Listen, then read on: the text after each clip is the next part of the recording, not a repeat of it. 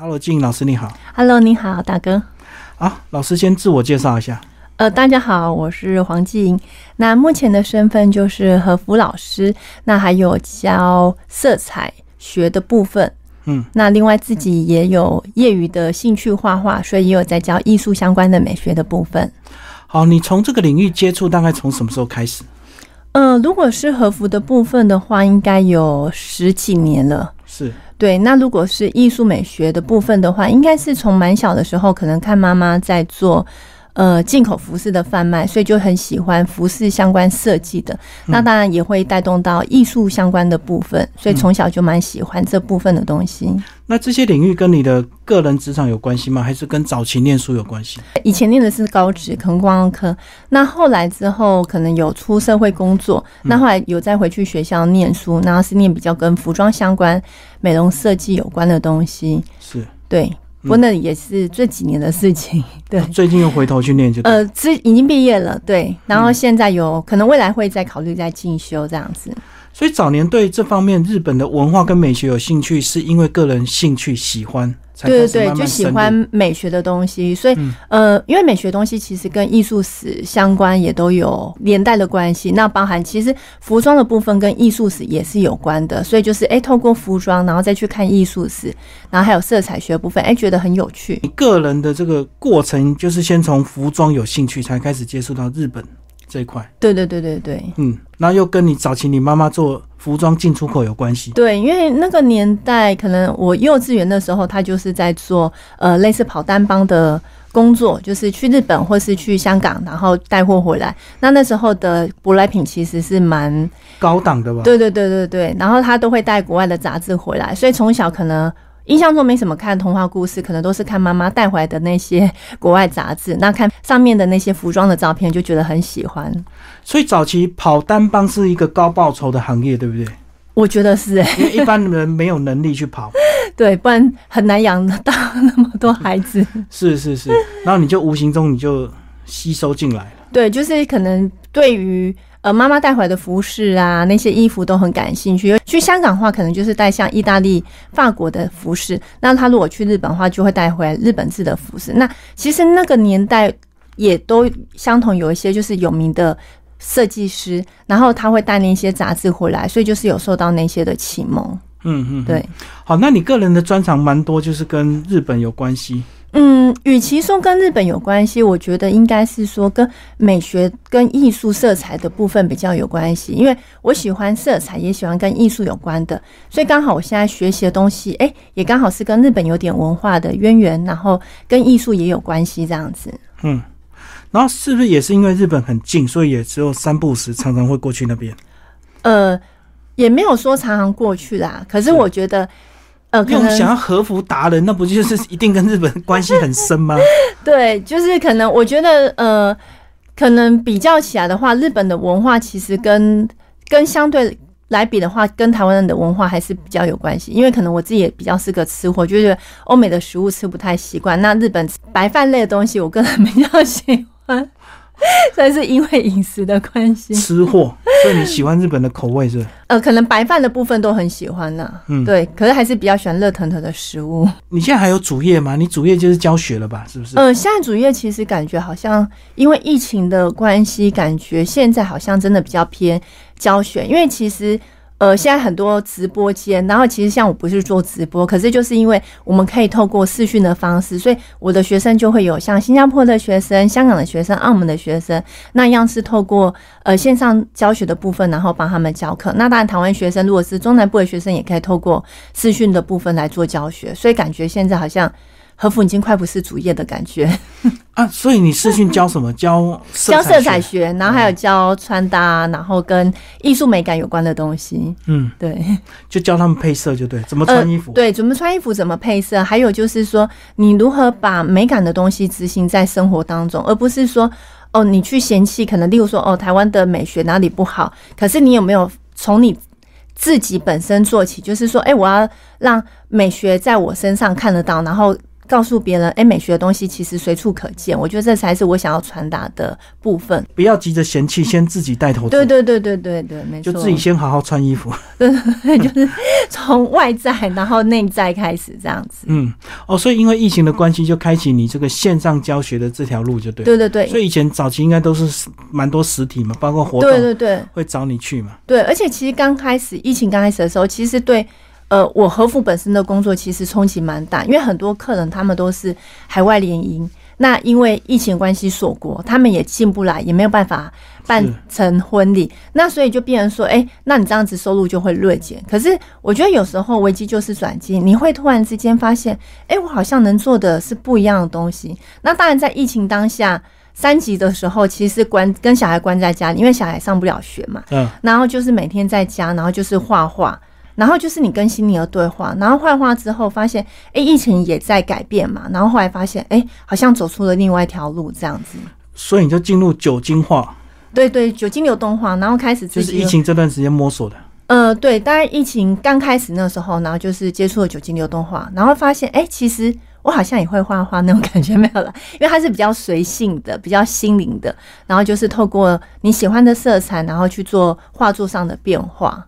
所以酒精流动的意思就是用酒精做材料，呃，它是酒精性的颜料，应该算麦克笔之类的，类似那种材质的颜料，补充的颜料下去画画。嗯，那它流动性很强，就对。对，它流动性很强，比一般的亚克力画其实流动力还更强，而且其实它很快就干了。那一般现在可能有些人在体验的那个亚克力流动画，它可能必须需要可能隔天或是两三天之后，它才会全干。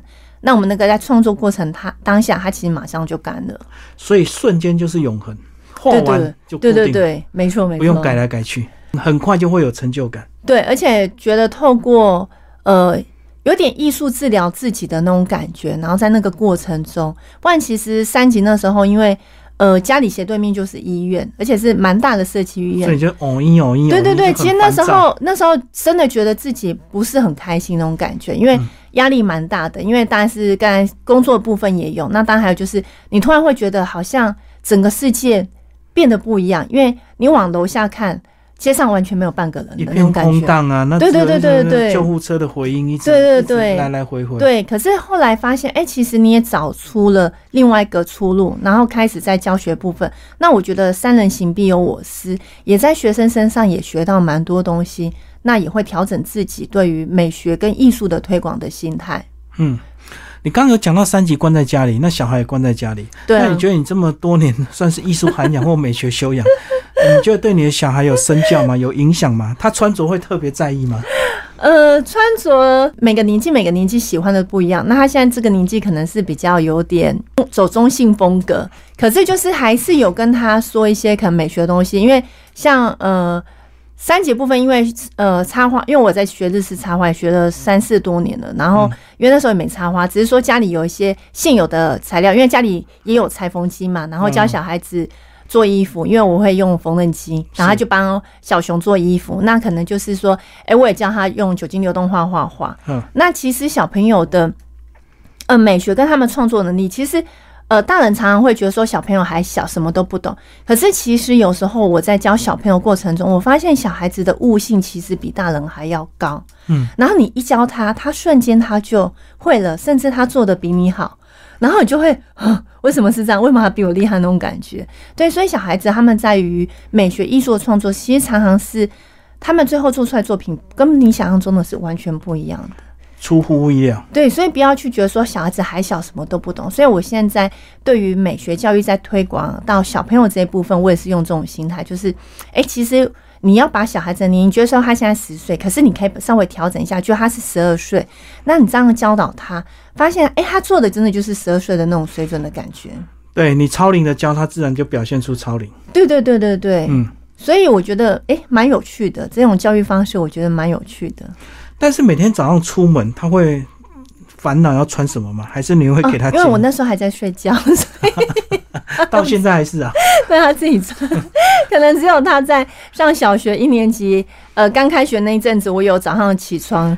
一年级一定要陪啦，对对对。后来就是自己上下学就不用管。那个我先生会处理，所以那时候哦妈妈还睡。因为你知道艺术家晚上需要放空留白，所以没有办法早睡。所以你晚上都在创作吗？画画还是？有有时候晚上可能不是创作，可能有时候晚上会听音乐，然后有时候是划小说。可是有时候小说我真的看进去，可能只有看进去百分之五十。那我会突然想到说，哎、我可能要看什么东西？嗯那或者是说，哎、我突然想说，哎、我可能最近想要看哪个年代的艺术史，那我就会可能拿出来翻一下。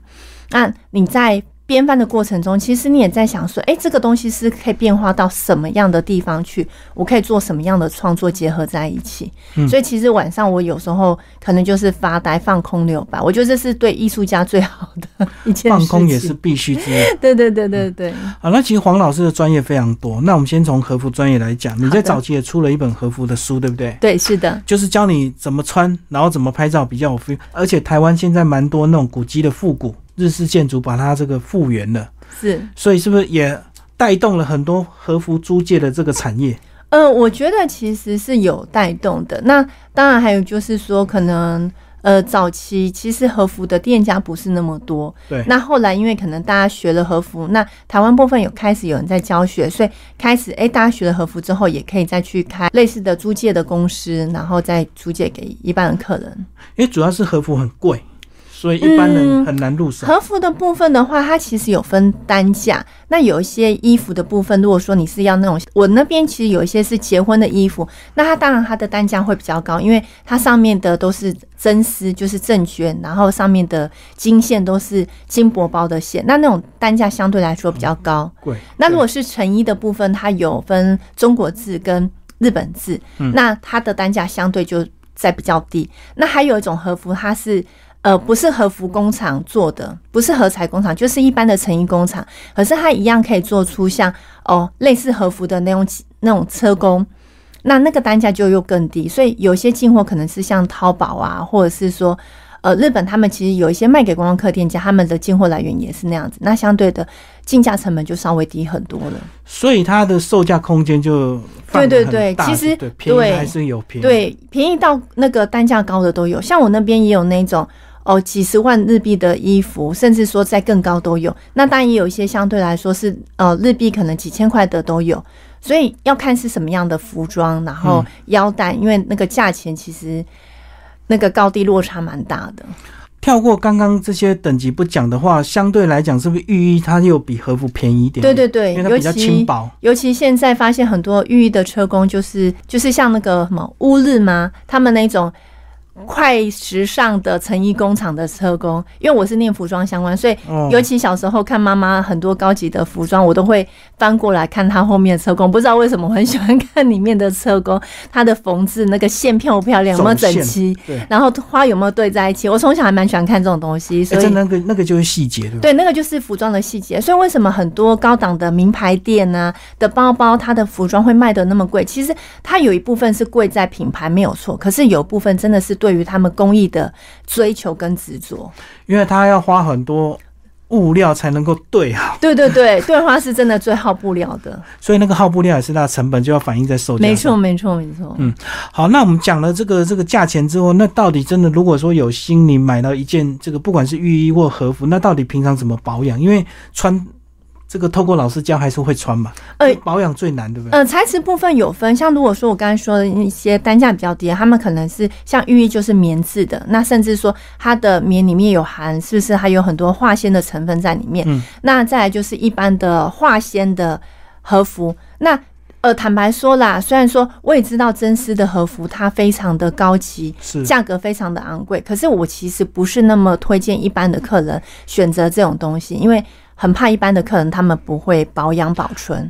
放到坏，呃，放到发黄，然后嗯有黄斑。那像我自己的保存都是，我有我公司有一间是专门开着冷气，二十四小时。然后是给衣服吹，不是给人吹的。嗯对，那可能就是透过湿度、温度的部分，然后下去保存。甚至我的衣服，呃，最近疫情期间稍微有比较松一点，可能对我自己的部分有比较松一点，因为我不太在外面吃东西。而且以前我公司是真的规定，任何人不准在公司吃东西，包含有时候我女儿在公司，她要吃任何东西都不行，她都要走到外面去，在电梯门口吃。是怕那个血血吗？呃，怕血血，还有就是怕食物的味道，就是哦我。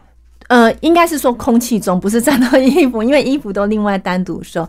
那个空气中有食物的味道，它其实它会容易像呃小强啊、蟑螂，它们就容易跑过来。那他们喜欢吃真丝布料的那种，因为那是动物性蛋白质。如果我没有讲错的话，应该那个材质是动物性蛋白质，他们喜欢吃。哦，我懂，只要吸引它来，可能就会吃你的真丝的这个。对对对对对，嗯，所以我那边就是尽量是做到。很好的保存的环境，可是，一般人的家中不可能。如果家里又有人抽烟的话，那那个烟味都会附着在衣服上。所以，就是买便宜的就好，是不是？哦，我觉得也不是买便宜。如果说你们真的要很高级的衣服，其实我可能会建议说，除非说你真的觉得说，哦，你你想要好好的收藏了，有这个。余力的话，你想好好收藏去买高级和服，我觉得是可以的。那如果说你觉得哦，你不需要到这种程度的话，其实我觉得你可以先从一般的和服开始。那如果说你有那种保存条件的话，我觉得你再买好一点的衣服。可能你觉得说你买回来那保存不良就算了，可是衣服其实他们也有自己的灵魂跟生命，我是自己这样觉得，所以我觉得要善待他们。嗯，对。可是我看到人家那个日本的房子好像都是平放，对不对？对，他们是平放，不是吊起来的。对我那边也是平放，不是吊起来的，所以都是放在柜子上面，然后就是用平放的方式。所以你的家里还要有适当的空间嘛？因为平放呃，我是放在公司，然后有专门对对有专门的柜子，然后就是一层一层这样子。对啊，那一般人家里如果没有办法，这那到底怎么放？他们有的人是一直吊着，然后所以可是一直吊着是衣服上面的折线会跑掉。嗯，那再就是说它可能容易会有皱褶。那平放的话，我都会问客人说：“哎，你你家的衣柜大概多大？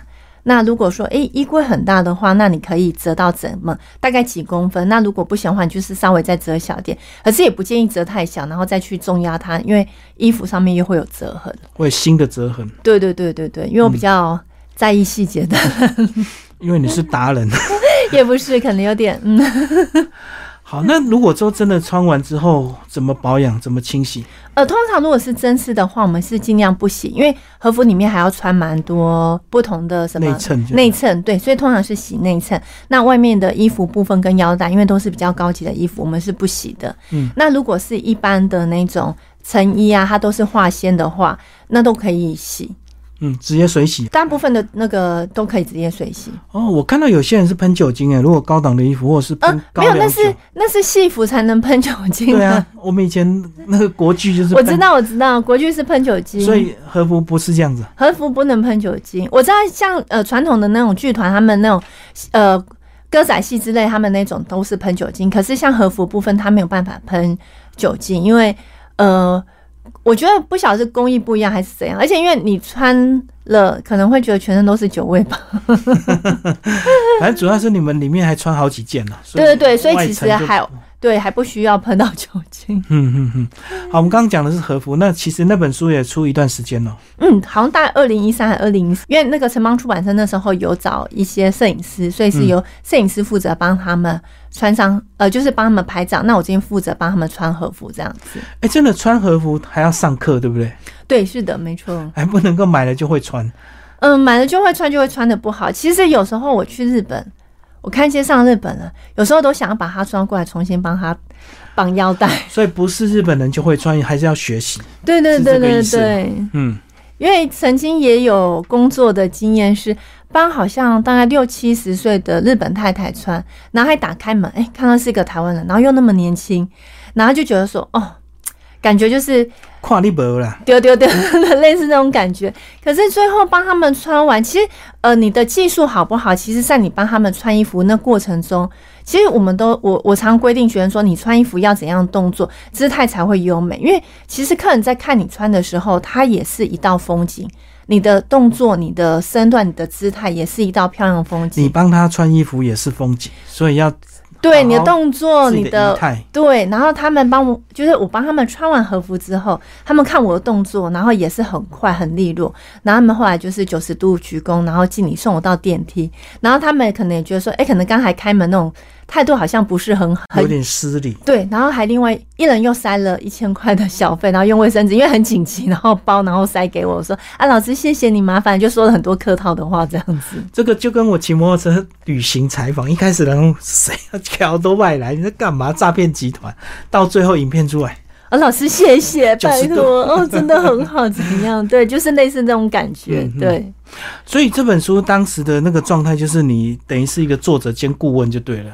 呃，写作部分当然，呃，朋朋友那个王文轩博士他也帮忙写了一部分的东西，然后只是说在于可能有一些摄影的动作啊，或是有一些就专业细节的部分对对 对。嗯，对，因为他因为和服其实不是说哦你穿了，然后你要随便摆一些大拉拉的动作就可以，因为它还是有一些的礼节的部分，包含你的脚要怎么站啊，鞋子要怎么对，穿，对，所以其实里面有讲到这一些，因为呃我早年的兴趣其实我玩过玩过摄影啊，就是业余的这样子。就很喜欢穿和服拍照就对。哦，没有，那时候是单纯的摄影，哦而且是从黑白底片 开哦始，然后玩到数位单眼这样子。嗯，嗯对嗯，而且也有去比赛过摄影比赛。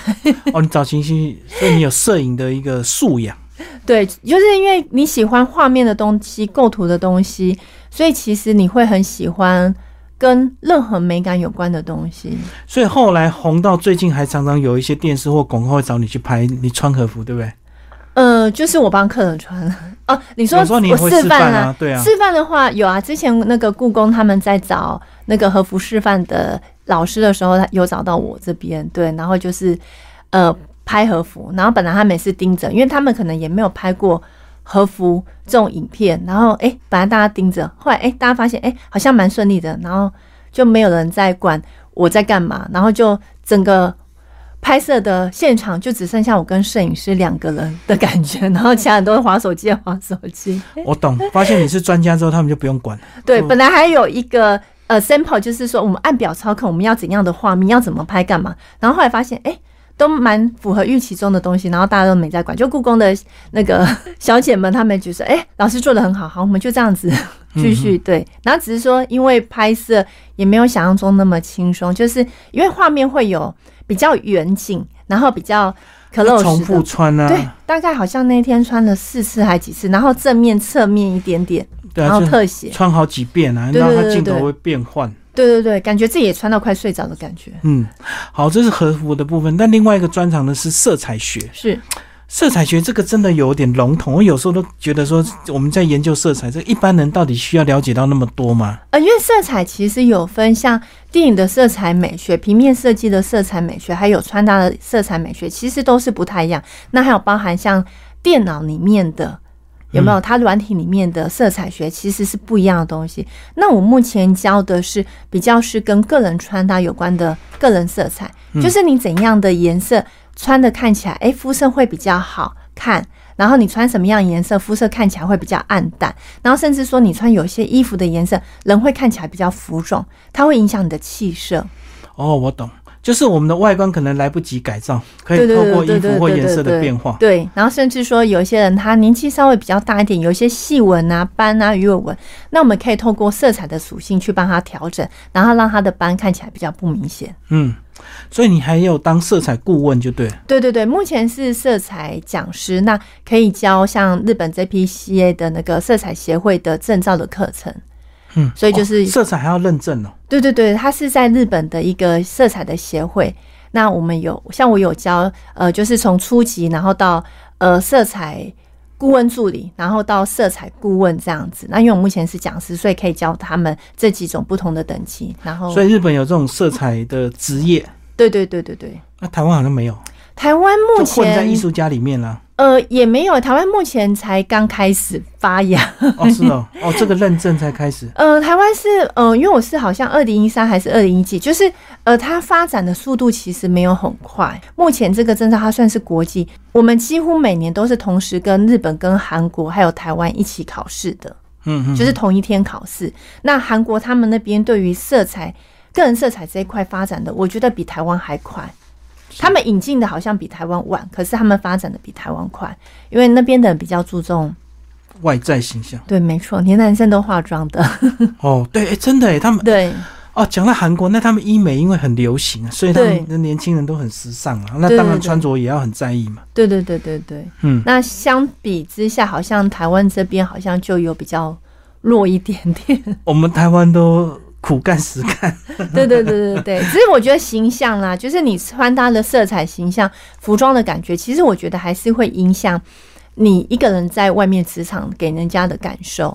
但是这几年疫情，因为戴口罩，那不就对你们这个行业就有点阻碍？因为大家反正盖了什么都看不到，也不太化妆了。呃，对，可是刚开始会觉得，哎，好像是有这种感觉。可是来找的还是还是会有些客人来我这边，因为现在流行断舍离。嗯，那你要透过断舍离之后，你知道自己的适合什么样的颜色，那不适合你的颜色就可以丢掉了。嗯所以最近有一部分的学生，就是找我测色的学员们，他们是去学了断舍离的课程之后，然后觉得说，哎，自己的衣柜也需要断舍离，然后来测色。进阶又来找你，对对对。嗯，就是挑什么样的色彩适合，那不适合的就真的把它清空。对对，就清空，然后衣柜就可以少一半，然后再买新的。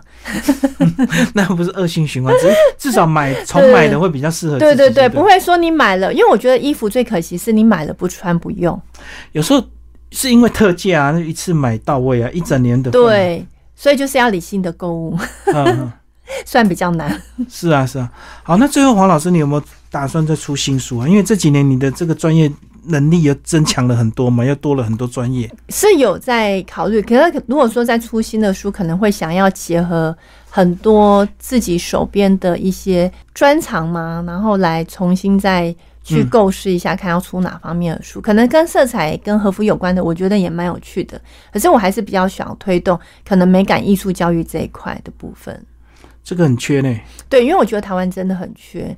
我觉得常常听到很多人说：“哎、台湾没有美学。”可是我觉得不是台湾没有美学，是你们没有把美学放在内心。